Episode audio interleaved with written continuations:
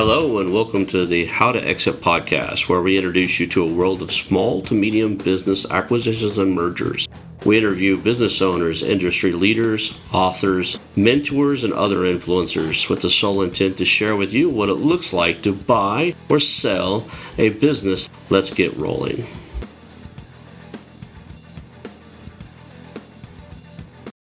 And now, a moment for our sponsors. I want to highly recommend you get Acquisition Aficionado magazine. Every month, Acquisition Aficionado magazine brings you tactics for business buying and selling you won't find anywhere else. Learn firsthand from industry leaders who share their success stories, featuring in depth interviews and stories from leading figures in the business acquisition industry this multi platform mobile magazine speaks to acquisition entrepreneurs wherever they are in the journey. And I want you to visit acquisitionaficionado.com today. Hello, and welcome to the How to Exit podcast. Today I'm here with Wes Kaufman. He's a serial acquisition entrepreneur, owner of multiple businesses, and he's actually buying, he's bought some franchises recently. So we're going to chat about that. Let's just jump right in. Thank you for being here today, first of all. Absolutely. Thanks for having me. Yeah, and let's just kind of jump in where we jump in with everybody. You've been, I was looking at you uh, the show notes and stuff. It looks like you've been doing this for nearly 20 years, right? You're about your first company a while back.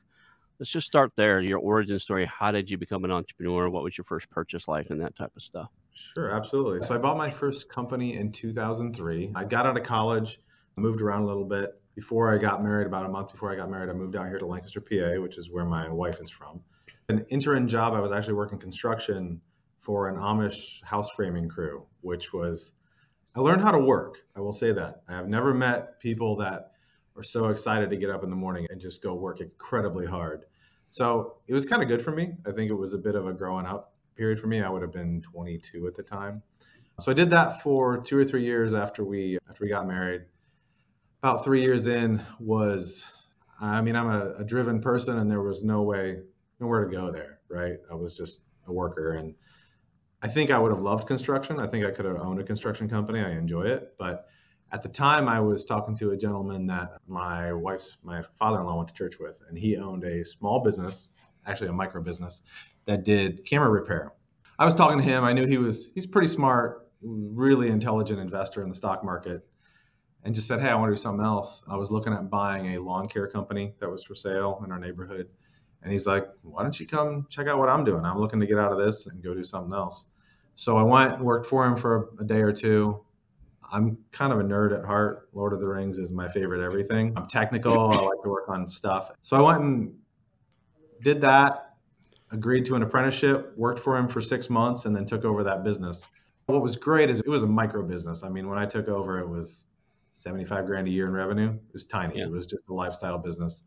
But because the cost of goods was so low and the rent was so cheap. It was a good wage. Bought that, did that for about eight years and just me in a small room and got kind of tired of it. But it taught me everything about accounting and running my books and all that.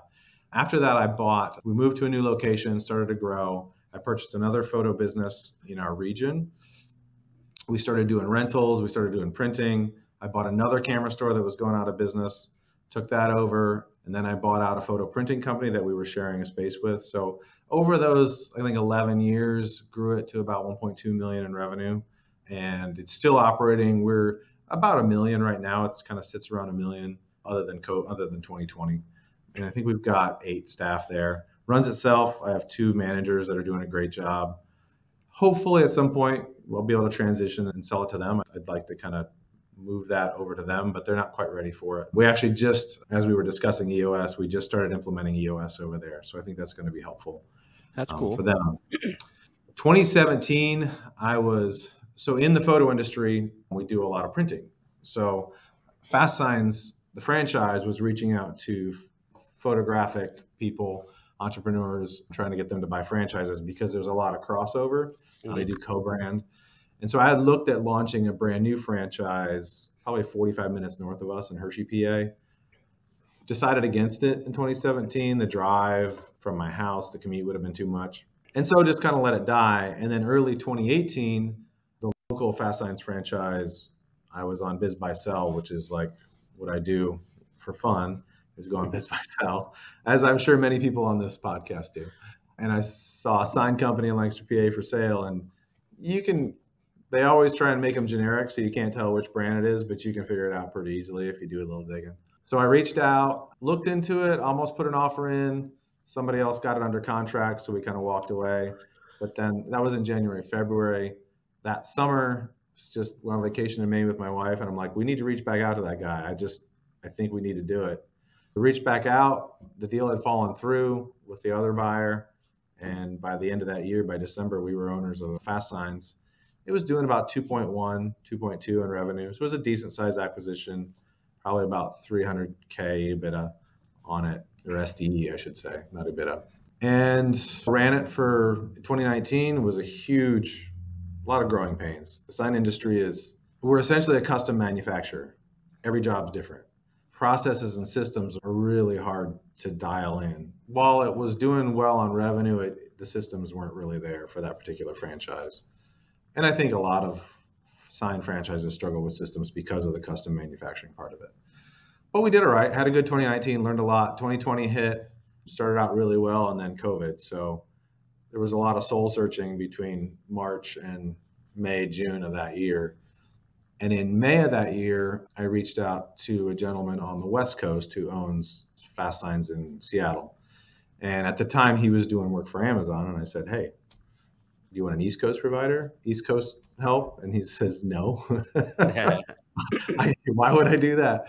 But uh, we hit it off. I'd known Dan from the photo industry. He had owned photo stores as well. So we had a shared, we had shared trauma, is the way I like to put it, because of the photo industry is tough. It's really tough.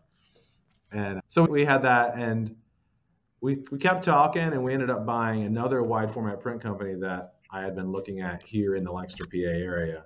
They were doing about 1.5 million annual sales, but had a really awesome facility, had the equipment we needed to scale, had a really great staff. So it was kind of, we didn't just buy it for in and of itself, even though they were doing well financially.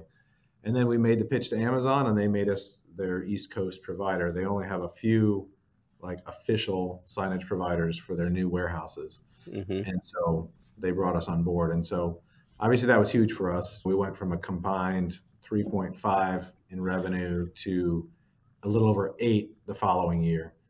And then so that was 2021, the first year. And then this year, we've brought in, there's a Fast Signs York, which is about 40 minutes away that gentleman, John, awesome guy, and I've wanted to partner with him for a while. So he, we merged, not merged the territories, but merged the operations. And we've now moved all of our production operations into a 37,000 square foot production facility here in Lancaster, doing the production for York and Lancaster. And they still have a sales office in York, obviously. So probably about 30% growth this year, 35, I think we'll do last year's combined revenue would have been about 10 million, and this year I think we'll do a little over 13 with a goal of growing that next year significantly. Lots of change. I have an amazing group of people here. We're at 53 employees. They're probably a little change weary. All the mergers, all the growth, it gets tiring, but the same time, they're doing a great job, and we're continually improving and getting better every day. Cool. And I think if you're just getting into EOS, EOS, and some of these other business operating systems out there are uh, they're critical. I think crucial. I think I should say especially in high changing environments, because then you have a uniformity. And if yeah. you use something like EOS, where they just kind of see that and they can go Google it and do their own research, and there's free resources for them to do it, it doesn't mm-hmm. seem like you're doing something odd, right? The right. new guy doesn't yeah. know what he's doing. Crazy system, yeah. It's been good for us as a leadership team. I'm very much the visionary, and I'm I've been kind of able to own that a little bit. I think before I just thought I had ADD, um, which I probably do. It's not diagnosed, but I probably join the, do. Join the club. yeah, they bought me a, a little. I don't know where it is. It's a little squirrel that when you shoot the nut out of its mouth. Yeah, that's I'm a squirrel sometimes. So, but John, my partner, is an integrator to his core, and so we're actually in that transition where he's going to be the integrator. I'm going to focus more on the visionary stuff, and I think it'd be really freeing for both of us, and it'd be better for the organization he's learning to it's been really cool to see because I'll come up with some crazy idea and he's like, no, or not now, right? Just give me a second. Let me fix what we got to do right now. I mean, that's been awesome. Honestly, we have a great relationship and it's, it's cool to have that. You would think, I mean, the reason a lot of people buy franchises it's because they've already got the exact step by step everything. Like McDonald's is notorious for being told that cook this for three minutes and 29 seconds, right? They flip the burger at 30 seconds or whatever. Not a 31, not 32, right? You put two dashes of salt. I grew up, I think it was one of my first jobs. So I flipped burgers for about a few weeks and then I realized that dad paid me more money because I wasn't going to work. I was mad at dad. I wasn't going to work for dad that summer. Yeah. so I went into town. I had my own vehicle. So I went into town and flip burger for a couple weeks, and I called dad and said, "Hey, I'm sorry, this sucks. I want to go back to work painting houses." Please take me back. The sign industry is a little unique, like I was telling you earlier. It's custom manufacturing. Every single job's unique. Every single job needs a custom design. It's not like printing business cards or printing mailers where you're going to do one design and print a thousand. You might do one design and print one, and that's it, right? So, right. You know, with our larger clients, some of the nationals, Amazon, Walmart, et cetera, we do much higher volume, but still a lot of it's custom. And so I think like Fast Signs is an awesome franchise and they definitely give you systems, but I think in some ways it's almost impossible for them to regiment it like a McDonald's or a Subway would because they're literally I can build you the same sign five different ways depending on is it an inside sign? Is it an outside sign? Do you want multiple dimensions? Is it flat? Is it does it need to be lit reflective? Like there's a lot of questions that go into people say I want to sign and like okay I'm going to ask you 30 questions and then we'll figure out what you actually want right? Right. So I think that's I mean they do give us the tools and they give us the training but it's really kind of up to you as the individual franchisee to really dig in and figure out exactly how you're going to do it. And so there's pros and cons to that right? I used the in my real estate investment career I use fast signs quite a bit just because we'd have them print the foam board signs, right? They were never the cheapest. It's just like when I ran out, I would have them do it. And I could beat their prices hands down online because I think it's this the model that's set up. You guys are set up to do fast and to do one offs to where a lot of these things online, if you're not ordering 100 plus, they don't want to, they won't deal with you. They don't want to touch it. Yeah. And they often have much more limited, like, I know some of the big, there's a lot of wholesalers or big online places, and they have very much refined, like, this is the type of foam core we carry. And whereas I can come in and say, I can make it a million different ways, we're doing, we do a much more like custom design build is really more what we do. Like, we're doing a, for, a, they're building a new library here in, in Lancaster, and they have this, it's like a honeycomb wall that we're using these Takeform. It's a, it's like a wooden, how do I explain it? Like a wooden shape that's been pre-made. So we're doing that with custom pieces of acrylic that are lit and all this like so it's a much more like yeah if you're just going to print a thousand yard signs i'm not going to be your best price and to be fair i don't really want to be like right. that's not but if you need something really complex or you need crazy turnaround times stuff like that we can generally help out with that pretty sure it's the fast signs that the one i use in tulsa they could get me like high end, like lost, good looking business cards in 24 to 48 hours. We would go in and like, okay, hey, we're gonna go over to this trade. Like, we somebody would pop up and, hey, I didn't pay, I didn't, I don't have the rest of the money to pay for my. I knew everybody in town. I knew all the all the other vendors and stuff in town, and somebody would be like, hey, would you would like half a booth at the Home and Garden Show? No, oh, right it's tomorrow or it's the next day. we would go over there and go, I'm setting up a trade show booth. My budget is XYZ, like a thousand bucks. What can you print for me? Yeah. You know, we can do brochures or, you know, business cards. For a while there, I was actually having, I'd have guys walking around these trade shows with big balloons. I've printed somewhere else because Fast Signs didn't giant balloons. Yeah, I have never done balloons. That's a different ballgame. Yeah. So you got these sign businesses, you're looking at BizBuySell and stuff. Have you ever, like, there's just so much on there have you ever taken a look and done a deep dive into something totally like I, I don't know why I'm looking at this, but I think I might buy it, and then I catch myself doing this. Is what I'm asking. Yes, yeah, too much. In fact, that's probably been the biggest question I'm asking myself right now: is where do we want to go with this? Like, what's are we doing a hold co or are we doing a roll up? Is kind of what I have been asking myself, and I don't know that I have the answer right now. I think roll up because we're finally we're building a new ERP right now really getting systemized. It seems silly to not do a roll up because I'll be able to optimize whatever we buy. At the same time, I think there's probably mm. going to be a little bit, I'm not sure what it looks like to do a roll up within a franchise. What do my exit opportunities look like? Is there someone, because I could take this thing and let's say I take it in the next five, 10 years, I buy, I'm at 70, 80, 100 million in revenue, right? Because of what I acquire. Is there someone out there that goes, yeah, I want to buy that? Or are they like, I want to buy it, but not as a franchise? So does it hurt my multiple? Am I better going in another direction, manufacturing or something similar and doing a roll up there? I don't have the answer right now. I'm kind of exploring that. I think it definitely, and I don't know the answer either, but my gut tells me it would limit your pool of buyers. You get into those kind of numbers, and your pool of buyers are private equity, family mm-hmm. offices, and juke buyers, and some individuals. But usually it's going to be one of those investment banker, right. investment bank, private equity, investment bank backed private equity. Strategic purchases, one of your competitors wanting to buy it out. you build something big enough and you have it run efficiently enough, the corporate franchise might buy it back. It's not uncommon for these big franchises to actually have yeah. hybrid model where they they have X number of franchises and X number of franchise owned. The problem is they're going to have some say, some control of who you sell it to yeah. and it might cut your multiple down because like they can just say if they want to buy it it's when amazon started to i know some amazon resellers people sell their stuff on amazon.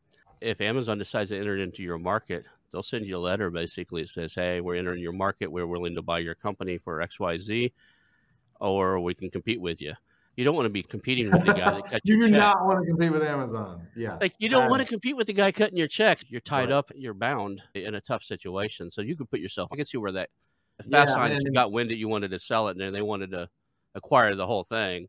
And you're like, yeah, I want to hire multiple. There, it could be very possible for them to go, yeah, well, we're not going to let you sell it to anybody else. yeah. Well, and they've never done corporate owned stores. That's kind of one of their things. And I think it's like, hey, we don't compete with our franchisees. That's not what we do. And that's cool. Like I get that. So I don't.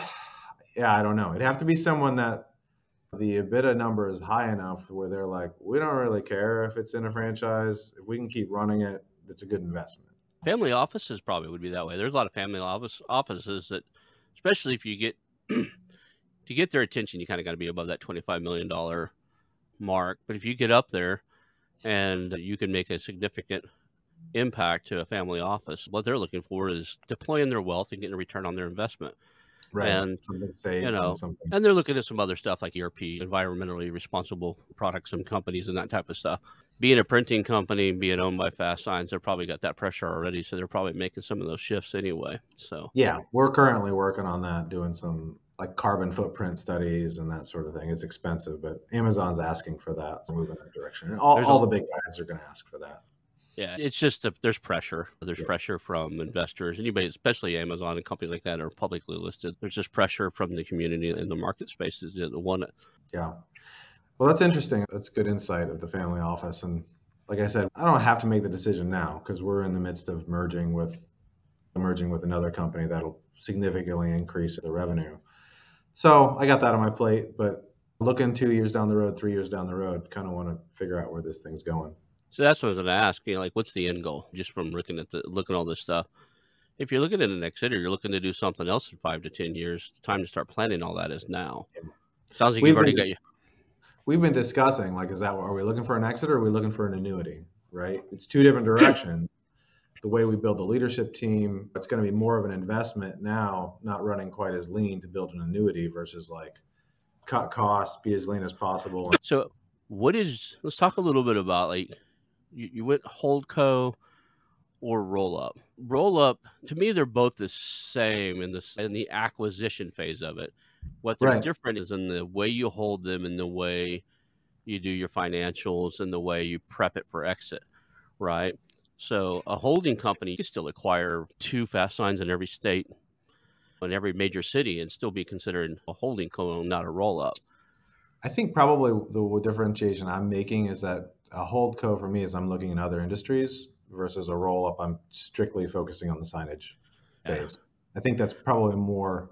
So it's probably a little more nuanced. It's are we going to stay in our industry or are we going to mm-hmm. diversify? And then are we going to be holder? Are we going to hold co or are we going to look for an exit in five years? Right. I like the hold co mentality of who are my suppliers? Like who do I sell to? and who do I buy mm-hmm. from, and then Yeah. basically start owning the food chain. So you're suggesting I buy Amazon? Is that what you're saying? Yeah, maybe. Easy. Yeah. Yeah, One stock at a time.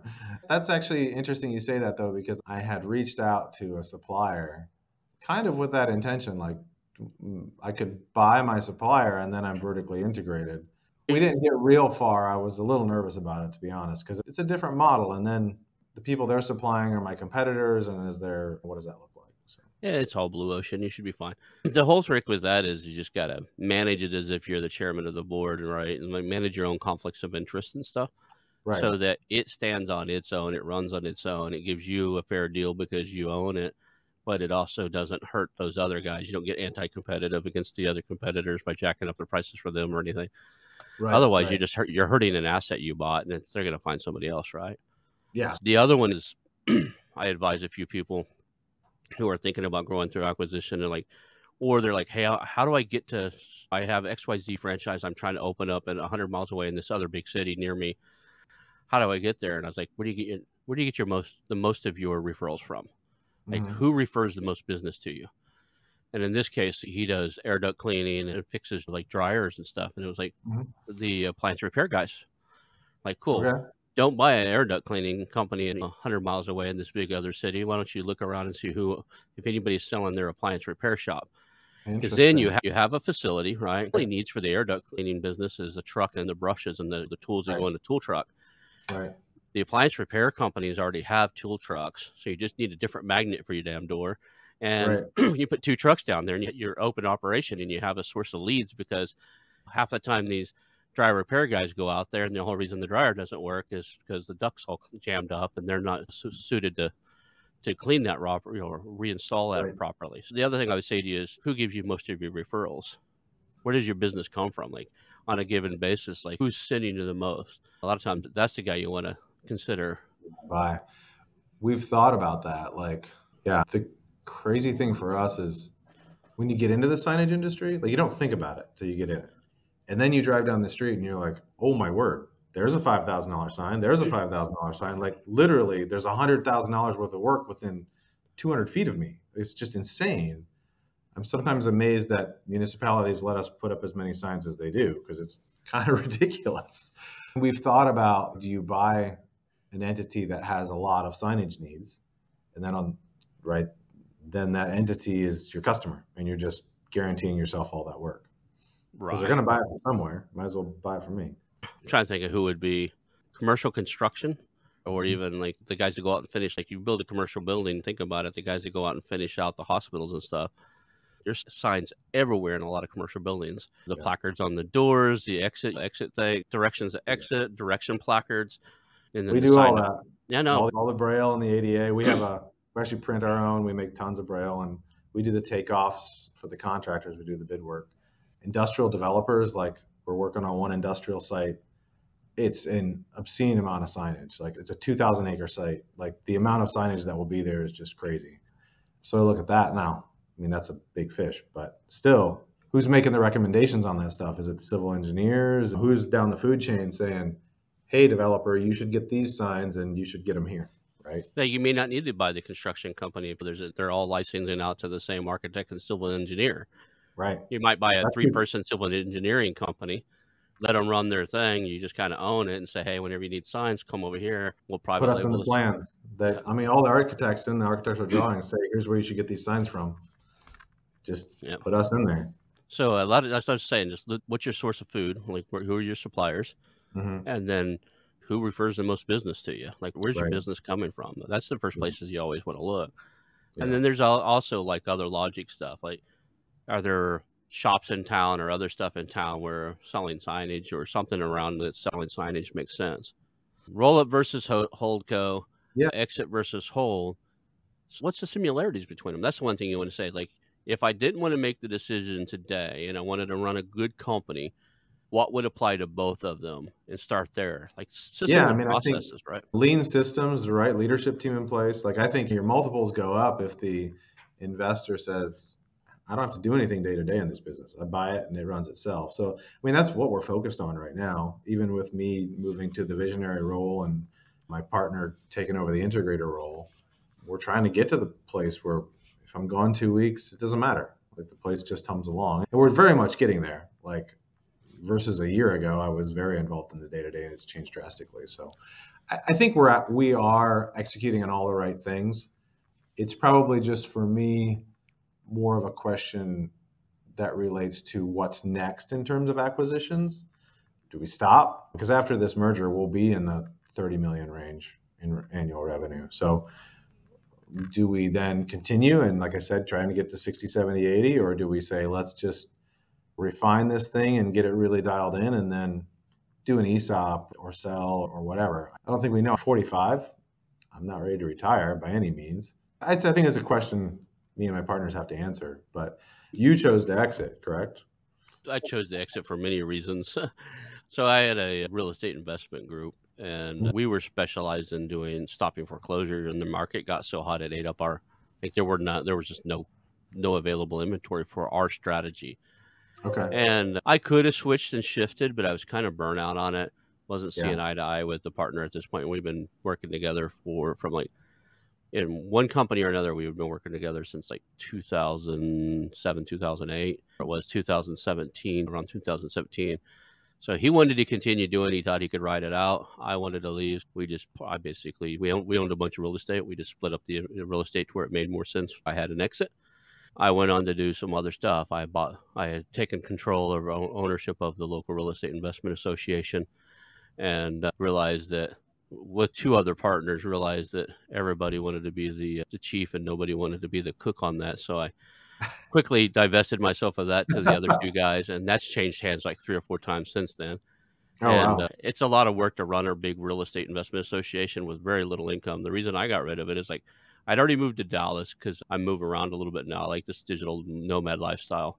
And so we were in down in dallas. We were running the club in tulsa and uh, it just wasn't making at its best, it would do two to three hundred thousand a year, and there were three of us that owned it. It oh, just oh, yeah. it had no path to make you it interesting. It was fun, but uh, good people, but just had no path. I just gave my shares over to one of the other partners who wanted it himself. To, both me and the other, there were three of us. The two of the partners gave our shares to the partner that wanted it, and then as soon as he had it all on his own, he realized he didn't want to do it all on his own anymore. now, no, and now I think he's a minority owner in it, and he's got yeah. somebody else running it. Okay. But I jumped into acquisition and mergers because I wanted to do something a bigger game, okay. and I bought a pest control company. I still own it. I bought it way too small and made a big mistake, and so it's just myself and a couple techs, and I'll never probably get rid of it unless they want to because they're it's, a, it's my nepotism company. Everybody that works there is a rel- related to me. Everybody needs one of those. Just and as we grow it, it'll print money, man. The pest control has really good margins. So yeah, as as we acquire other ones in that market, I don't think I'll I don't think I'll do it anywhere else either. You had mentioned, did you do a marketing rollout? We did. I partnered with some guys when I first got. So I told you I didn't know what I was up to. So I went and hired some mentors to teach us. And I say mentors because I did a couple of different programs that are out there. And the first one I did, I came out of, I'll just say it, it was Jeremy Harbour out of out of Europe. I would say great program. The network and the people are awesome. I meet people from all over the world through it because he, like he's in Dubai one weekend and then one week he has a yacht and basically he teaches from his yacht.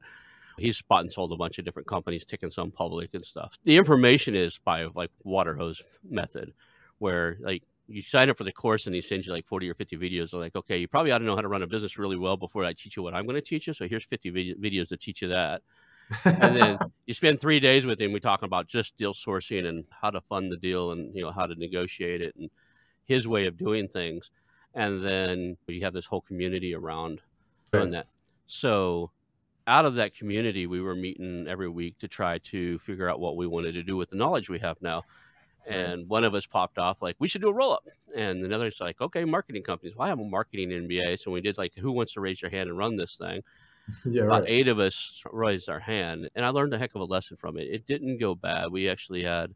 I still got the stack of stuff over here somewhere. I talked to over 200 plus marketing agencies in less than 200 days. We spurred enough interest with the way we were doing this roll up.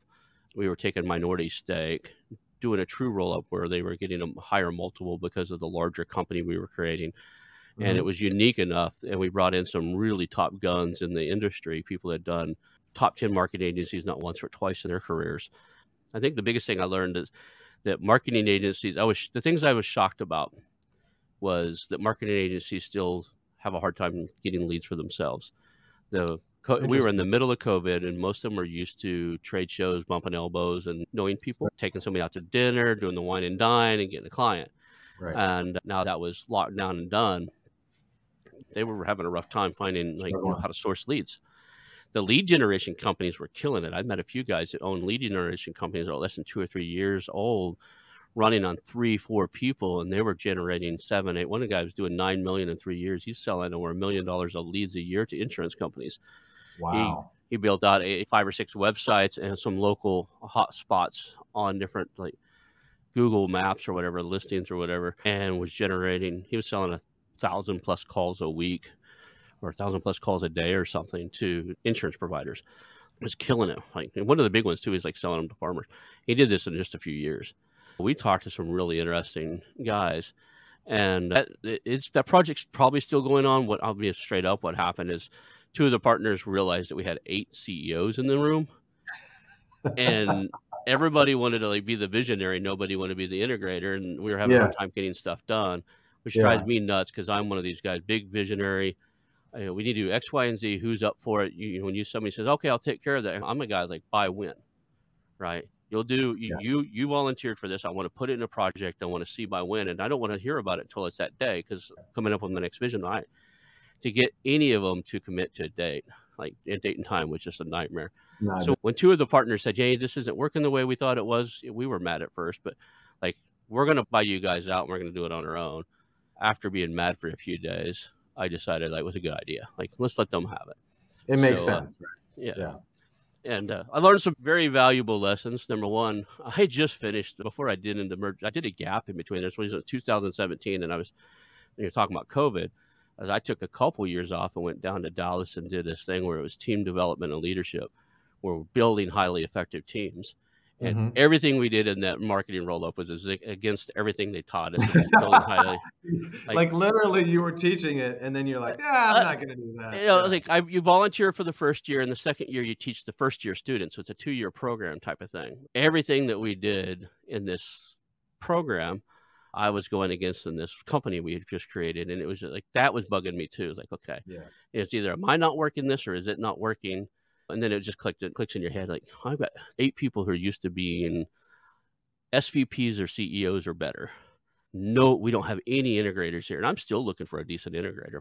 I think every I've done the research and I've interviewed 100 plus people over the years, over the last couple years. Inside of the podcast, I've done nearly. I'll have 100 by the end of the year here and then just random people that I interview about owning business. I'm the guy that'll sit down beside a coffee shop, right? I sat down at a coffee shop here not too long ago, and the guy was sitting. It was really busy. I said, "Can I sit here?" There's four t- four chairs, and he was, was wearing a uniform. I was like, "What do you do?" And like, "Oh, I own a so and so business."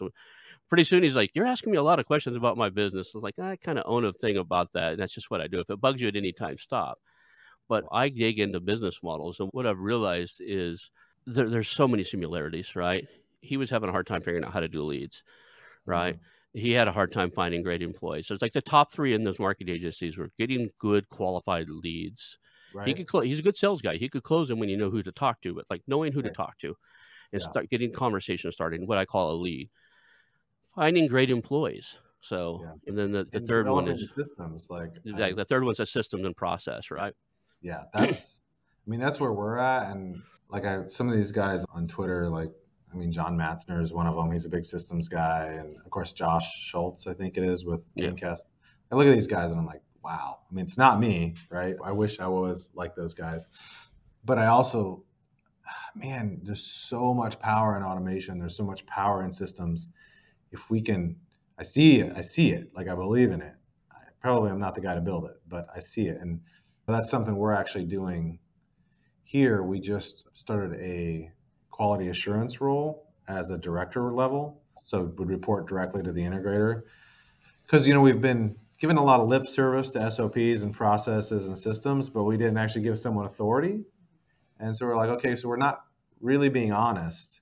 We say like, yeah, we think this should happen, but no one has the authority. That's all they do. So we're pretty excited about that seat, and we've identified someone we think could fill it. I'm hoping because that's kind of like you mentioned, like not being able to find a good integrator if there's such a lack of integrators out there, maybe it's like it's the systems and the automation is what we need to really dig into, right? Well, you know, the Because interesting. have amazing systems and automation. Not that you don't need an integrator, but maybe they don't have to be so high on that scale of integrator.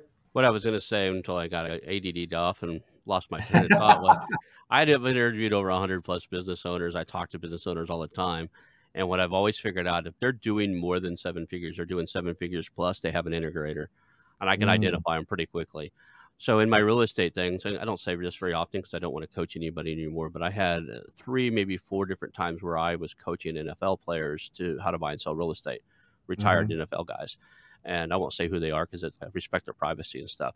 But one of them was asking about it, and we never got to the point where I was consulting him on real estate. That's why we were having conversations. And he had a sales organization who sold solar panels and solar stuff.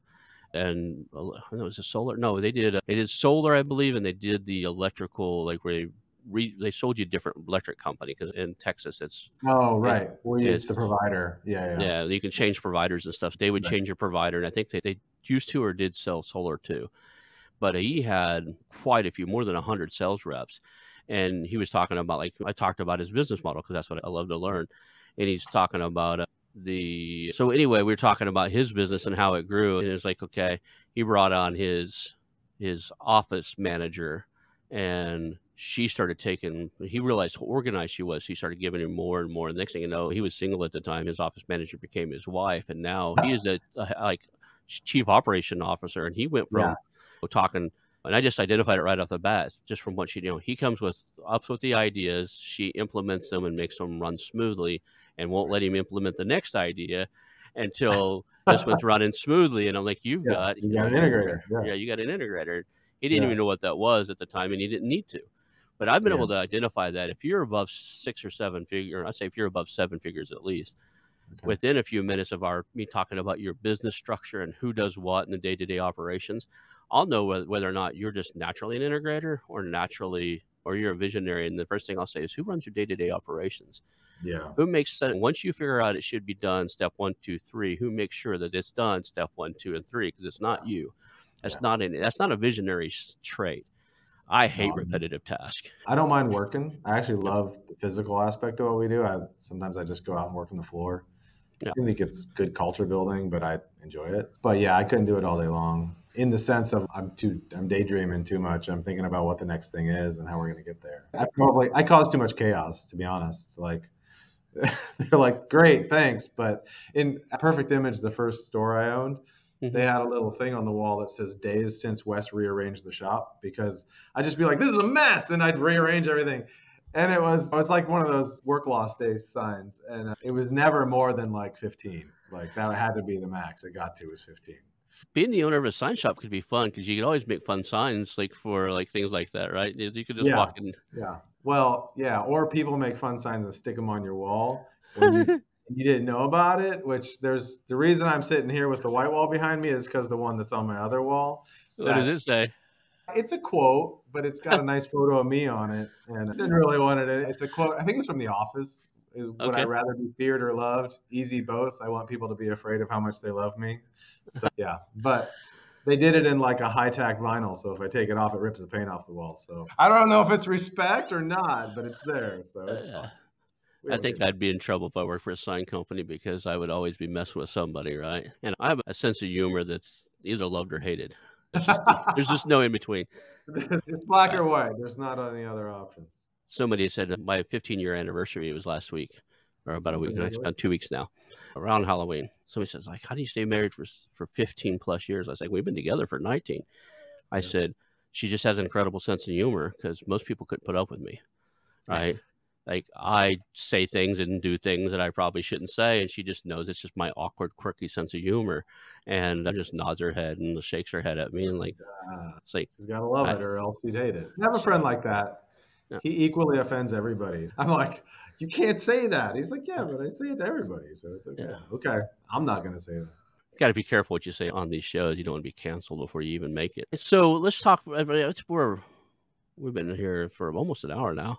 hmm Let's, how do people get a hold of you if they want to learn about the sign business, or if you what can If we as an audience do for you? Well, feel free to reach out to me on Twitter. Uh, my DMs are open. I answer them pretty quickly. Someone actually sent me a sign company for sale last week, so I'm I looked at the sim this week, signed the NDA. It was interesting. Mm-hmm. I don't know what we'll do, but I'm always looking for acquisitions. I'm looking for any way I can help. Honestly, like we're we're still growing like crazy. We're focused primarily on national accounts. So if you know somebody that works at a company that's got hundreds of locations across the U.S. that needs rollouts of big big sign packages. We do site-wide work for Amazon where we'll ship to 100, 200 sites over the course of a week. Walmart, stuff like that. In terms of the business side, I'll take any referrals you can send me. I also just kind of want to help. Like I'm the type of person that is like, if I can give you advice, and I love business. I love the opportunities. I had some guys reach out to me about a possible investment, and I'm not gonna, I'm not doing it right now, but I'm super excited about what they're doing. Like if I can assist them in any way, like absolutely, I want to. I think that's what I love about, and maybe it's just I'm just finding it, but there's a small business community that you're aware of that's actively helping one another, actively like encouraging one another and cheering each other on, and like they're just passionate about doing cool stuff and speaking that same language. And I'm excited to be part of it, honestly. Cool. Uh, like you said earlier, it's a blue ocean. There's so much opportunity. It's like, how can we help one another? Yeah. I like the. I told you I did Jeremy Harbour's. I also done Roland Frasier's. I've talked to all the other Carl Allen. I've talked to all the other guys. I haven't done their courses yet, but I probably will.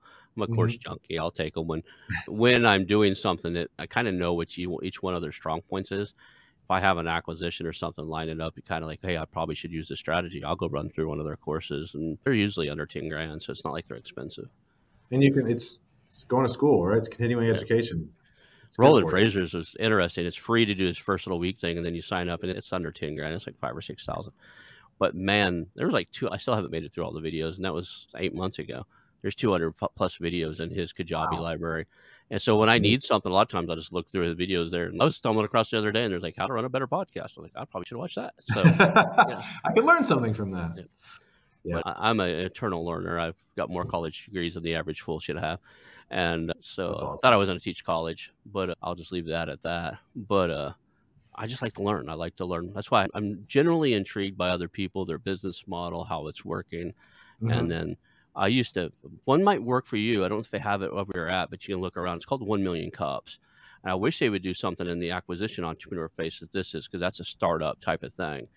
But it's ran by the Kaiser Foundation, or is funded by, they're started by the Kaiser Foundation. But what it is, either one week, uh, one or two weeks out of the month, they get together at some type of co-working space, and then okay. they have one to two startups get up, and the, the rules are you have to be in business for a year, you have to have some traction, and there's some rules around what start what a startup is. They get up and they do a like a 15 or 20 minute pitch, and then everybody asks them really tough questions for five or 10 minutes to help them move their game forward. So it's in the spirit of okay, what's your path to profitability, or like just like really getting their gears to turn and. I absolutely, even when I own the real estate investment group, I absolutely love going to this. And people would ask me, well, you own a real estate investment group. Why are you going to a startup hangout every right. Wednesday? Because a while when they started, it was every Wednesday. And I said, because two things. Number one, I was doing foreclosures. So I was doom and gloom all the time. Every, every client I had was losing their house, crying. They were upset. Yeah. It was a very dark kind of industry. It's one of the reasons I didn't want to be in it anymore. The second was, is these entrepreneurs. So when I got to see these entrepreneurs, they're fired up Right. And you'd be asking them a tough question like, "Hey, have you what? How? What's your roadmap to profitability? Or what? Have you thought about X, Y, and Z?" And then you, as soon as you get done asking, you're like, "I should probably take a look at that with my company." right? Yeah. What's my roadmap to profitability? Have you tried cross cross selling and upselling or whatever it is you're talking about? And right. you realize that you're giving yourself advice because you know you needed to do it, you just haven't said it out loud. And yeah. you'd go back, you could go back to the office and implement what other people ask or what you ask. So it was just a, it was my Wednesday inspiration, right? Because if you're, yeah. if everything you do is like like I said, everybody that came in, we were doing five, six hours, six houses a week some weeks where we were buying them, That's and uh, we were stopping foreclosures. But everybody that talked to us had a horrible story how either they lost their job, got sick, got some type of life threatening illness, right. something happened in their life, and or the banks just moving them, bending them over, like the banks are doing them wrong. Yeah. And for the longest time, the banks knew my name. They hated my guts. Like we filed so many complaints with the Consumer Financial Protection Bureau, assist our clients doing it. that at some point some of the bigger banks, and I won't say their name on here, but would actually, if my name was signed, don't care if I changed the LLC or whatever, if it was my signature, if it said Ronald Paul Skelton Jr. on it, they would send us a letter saying offer rejected, buyers not qualified. And I would have, I'd literally be, we'd have accounts with cash sitting in there. So yeah. we turned them in for that, right? For blacklisting really? investors. So we got, if you remember some of the CNN stories that these big banks got in trouble for blacklisting investors, I started the turning the wheel on that. I didn't say I called everybody I knew doing what I was doing, and kind of was the instigator. hey, we should all turn, turn, these guys in. Yeah. We should all turn them in for listing us. are you on the list? Are you on the list? And then, sure enough, a bunch of us filed a complaint within a week, and they got popped. So, well, it's interesting you talk about like learning. So, we, you had said who's your supplier or who's your referral partner, and but then we got talking about marketing agencies and funnily enough, marketing agencies have a huge say in the signage in a lot of organizations because they sometimes they outsource it and mark it up and do it mm-hmm. themselves mm-hmm. or whatever. So we'd we've actually thought about my one partner. I think would do a great job running a marketing firm. It's kind of his passion, and so we've looked. That was an acquisition we thought about. We haven't dove deep into it at this point because like we're still doing a lot of stuff and merger and all that, but that's one like vertical that we thought of getting into. Yeah, I'm not a marketer, so it kind of terrifies me. I'm like, e, I don't know, I don't know anything about that. But if you thought about it, like who in town's designing all the logos for these guys? Like any new startup, or uh, so you're looking. If you're going for national accounts, that's a different thing. But if yeah. you're looking for like a local, you know, if you're just really looking to expand in your local space, who's the go-to guy for logo design, sign, right. branding, further branding? Because whoever's making that branding call, it's like, okay, you're going to need new signage, right? They're the ones that are going to say you, you got to have new letterhead. Here, is who we work with. Yeah, you're right. Though for the national account space, which is really our focus, that's a tough one because you, you're talking about big marketing agencies at that point. They're already huge guys. And it's interesting is there's so many different flavors of marketing agencies. There's things that do like what's called geofencing, and all they do is like target your local area, and all they do is run ads for you. There's ad placement companies. There's branding. There's design, logo design, and creatives. The people that there's agencies that I was just talking to a guy who has a multi-million dollar agency in India, and he's wanting wow. to he's wanting to exit out of, and he's got big chocolate brands and other stuff, U.S. based companies that he does their packaging and design and stuff, oh. designing for their design their packaging, labeling, and everything for products they move into India right? Wow. So just as, as wide as you could think of the like marketing agencies are, are as far as what all they do, yeah. they're huge. It's huge. I mean, so you know, there's so many of them that probably would never send a lead. To, like the guys doing doing AdSense ads or Google ads and Facebook ads and yeah, up pricing not, them a little. Bit. Yeah. They're not going to see any leads, but the guys just developing those brands and doing brand logo designs and yeah, brand awareness and all that. Brand yeah. awareness and stuff like that. Now those guys probably. I was speaking of my director of finance. I was telling me about a really cool business out of Chicago. They do, if you watch a soccer game and there's the digital billboard ads. So he sets up those billboards for FIFA, for US soccer, all over the world. He's going to be at the World Cup, like all that stuff. But what's crazy about his technology is he actually developed, I mean, I'm sure he's patented it, where depending on the feed and the country you're watching it in, it'll show a different ad. Yep. And it's they use like the color of the LEDs and the frequency of the television cameras to determine which ad shows. And it's amazing. So he can sell like three and four ads on one screen for one broadcast. Brilliant. It's brilliant. That's, that's not something I haven't heard of. That's really cool. Yeah, it's really neat. Cool. So let's end with the story because we're at, we're after the hour now. What's the coolest sure. thing you ever made? And, and all your sign companies and everything. What's the weirdest, coolest, or story worthy thing that you guys oh, have made? Oh boy, put me on the spot. The coolest thing we've ever made. I'm trying to think. Man, so this honeycomb wall we're building right now is really awesome. I'll have to get some photos of that. It's almost too complex to explain. Honestly, they showed me and I was like, okay, wow, that's intense. That's pretty crazy. I have a actually. Go ahead. I, say, I have a friend who owns a marketing agency in Tulsa, Oklahoma, and his sign is on green wall. It's live. Like, and there's it's they put some oh, type of mesh cool. on the wall, and it's actually got some type of yeah. there are plants growing in it, but his sign is on this living green. That's pretty cool. Scape. And he just projects. And he projects on it, or what? He, there's acrylic letters or something that go like they okay. that stick out, yeah. and the plants can grow behind and stuff. But That's uh, cool. yeah, yeah. So. We just we did a cool electrical sign for an Amazon site that had a like a green wall. Yeah, I'm sorry. I'm not. I'm coming up with blanks. Like, there's so much cool stuff we do. Actually, the favorite thing we just did is, and I'll maybe I'll get you some pictures. My designers, I challenged them to make this really their room. I said, look, this needs to be a showroom. They did this really cool, like under the sea sort of theme, but a little bit cartoonish, like kind of fun.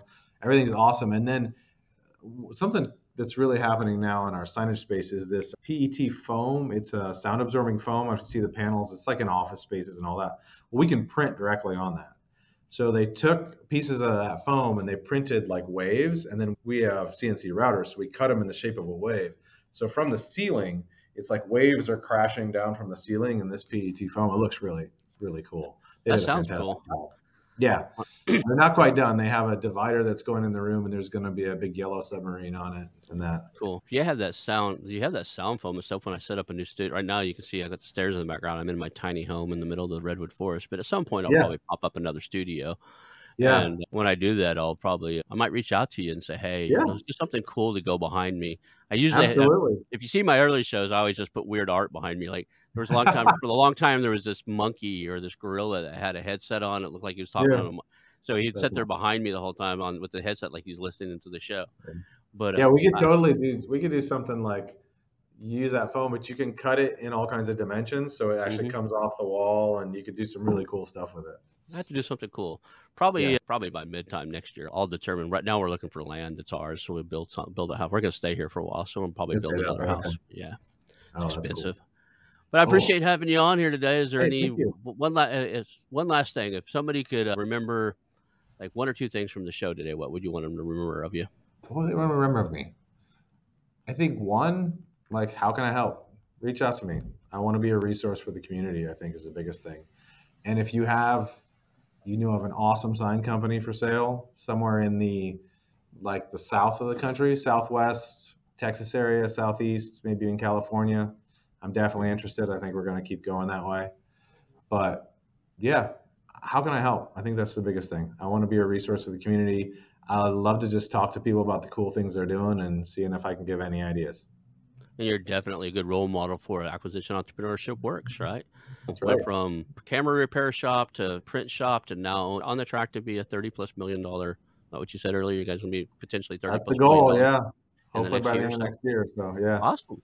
That's it. And it's all through acquisitions and mergers and I, growing yeah. I really believe acquisitions like I one of my goals I want I believe in entrepreneurship. I believe mm-hmm. in it creating wealth for people. And I, I've got a number of amazing employees that I'm like, hey man, let's get you a business. Let's figure something out. I'll help you. Like I think we're moving away from this like greed is good mentality. And if we have this op this idea that we just want to help each other and help each other succeed, like I'm gonna succeed too, right? If that's the way we're focused. It's funny you made that greed is good comment. When I decided to go from real estate to acquisitions and mergers, a buddy of mine when I was in the military, him and I used to watch that show all the time. The I texted him. He I, texted him. He didn't respond to him, and I, his wife asked me, "It's like, hey, did you try to reach out to Kyle?" And I said, "Yeah, just give me a message." I said, "Blue anaconda or blue whatever loves something steel." I forgot what it was even said. It was a direct quote from that show, and uh, he reached out like, "What the hell are you talking about?" It's like I'm moving into acquisition and mergers. He goes, "Oh no, you're going to be the evil." No, I'm not. I'm gonna I'm gonna do this right. Blue Horseshoe Loves Anaconda Steel was from Jordan. Jordan Belfort. No, no, no. That was a different thing.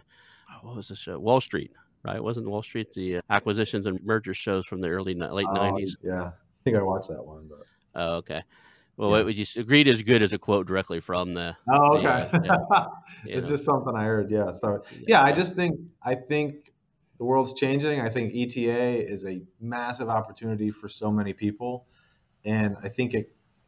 I'm excited about it. I want to help people do it, regardless awesome. of what that means for me.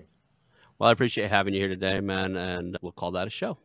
Great. Thanks, Ron. It's nice meeting hold you. On. All right, hold on for just a second. Hey, it's your host, Ronald Skelton. I want to thank you personally for watching the show today and invite you to call our new hotline, 918 641 4150. That's 918 641 4150. Call us and tell us about our show, ask questions, uh, suggest a guest, or even tell me about a business you have for sale, and we'll reach back out to you. Again, that number is 918 641 4150. Call our hotline, leave us some information. Thank you. I want to announce our new channel partners, the ITX Marketplace. Since 1998, ITX has created 5 billion in value by selling more than 225 IT businesses in 20 countries. ITX works exclusively with IT-enabled businesses generating between 5 million and 30 million who are ready to be sold and M&A decision makers who are ready to buy. For over 25 years, ITX has developed industry knowledge that helps determine whether a seller is a good fit for their buyers before making the match. ITX Mergers and Acquisition Marketplace we have partnered with has a proprietary database of 50,000 plus global buyers seeking IT service firms, managed service providers, Microsoft service providers, software as a service platforms, and channel partners with Microsoft, Oracle, ServiceNow, and, self, and, and the Salesforce space. If you have an IT enabled business you're ready to sell, I want you to visit the IT exchangenet.com slash marketplace. How to exit? That link will be in the show notes. Visit them now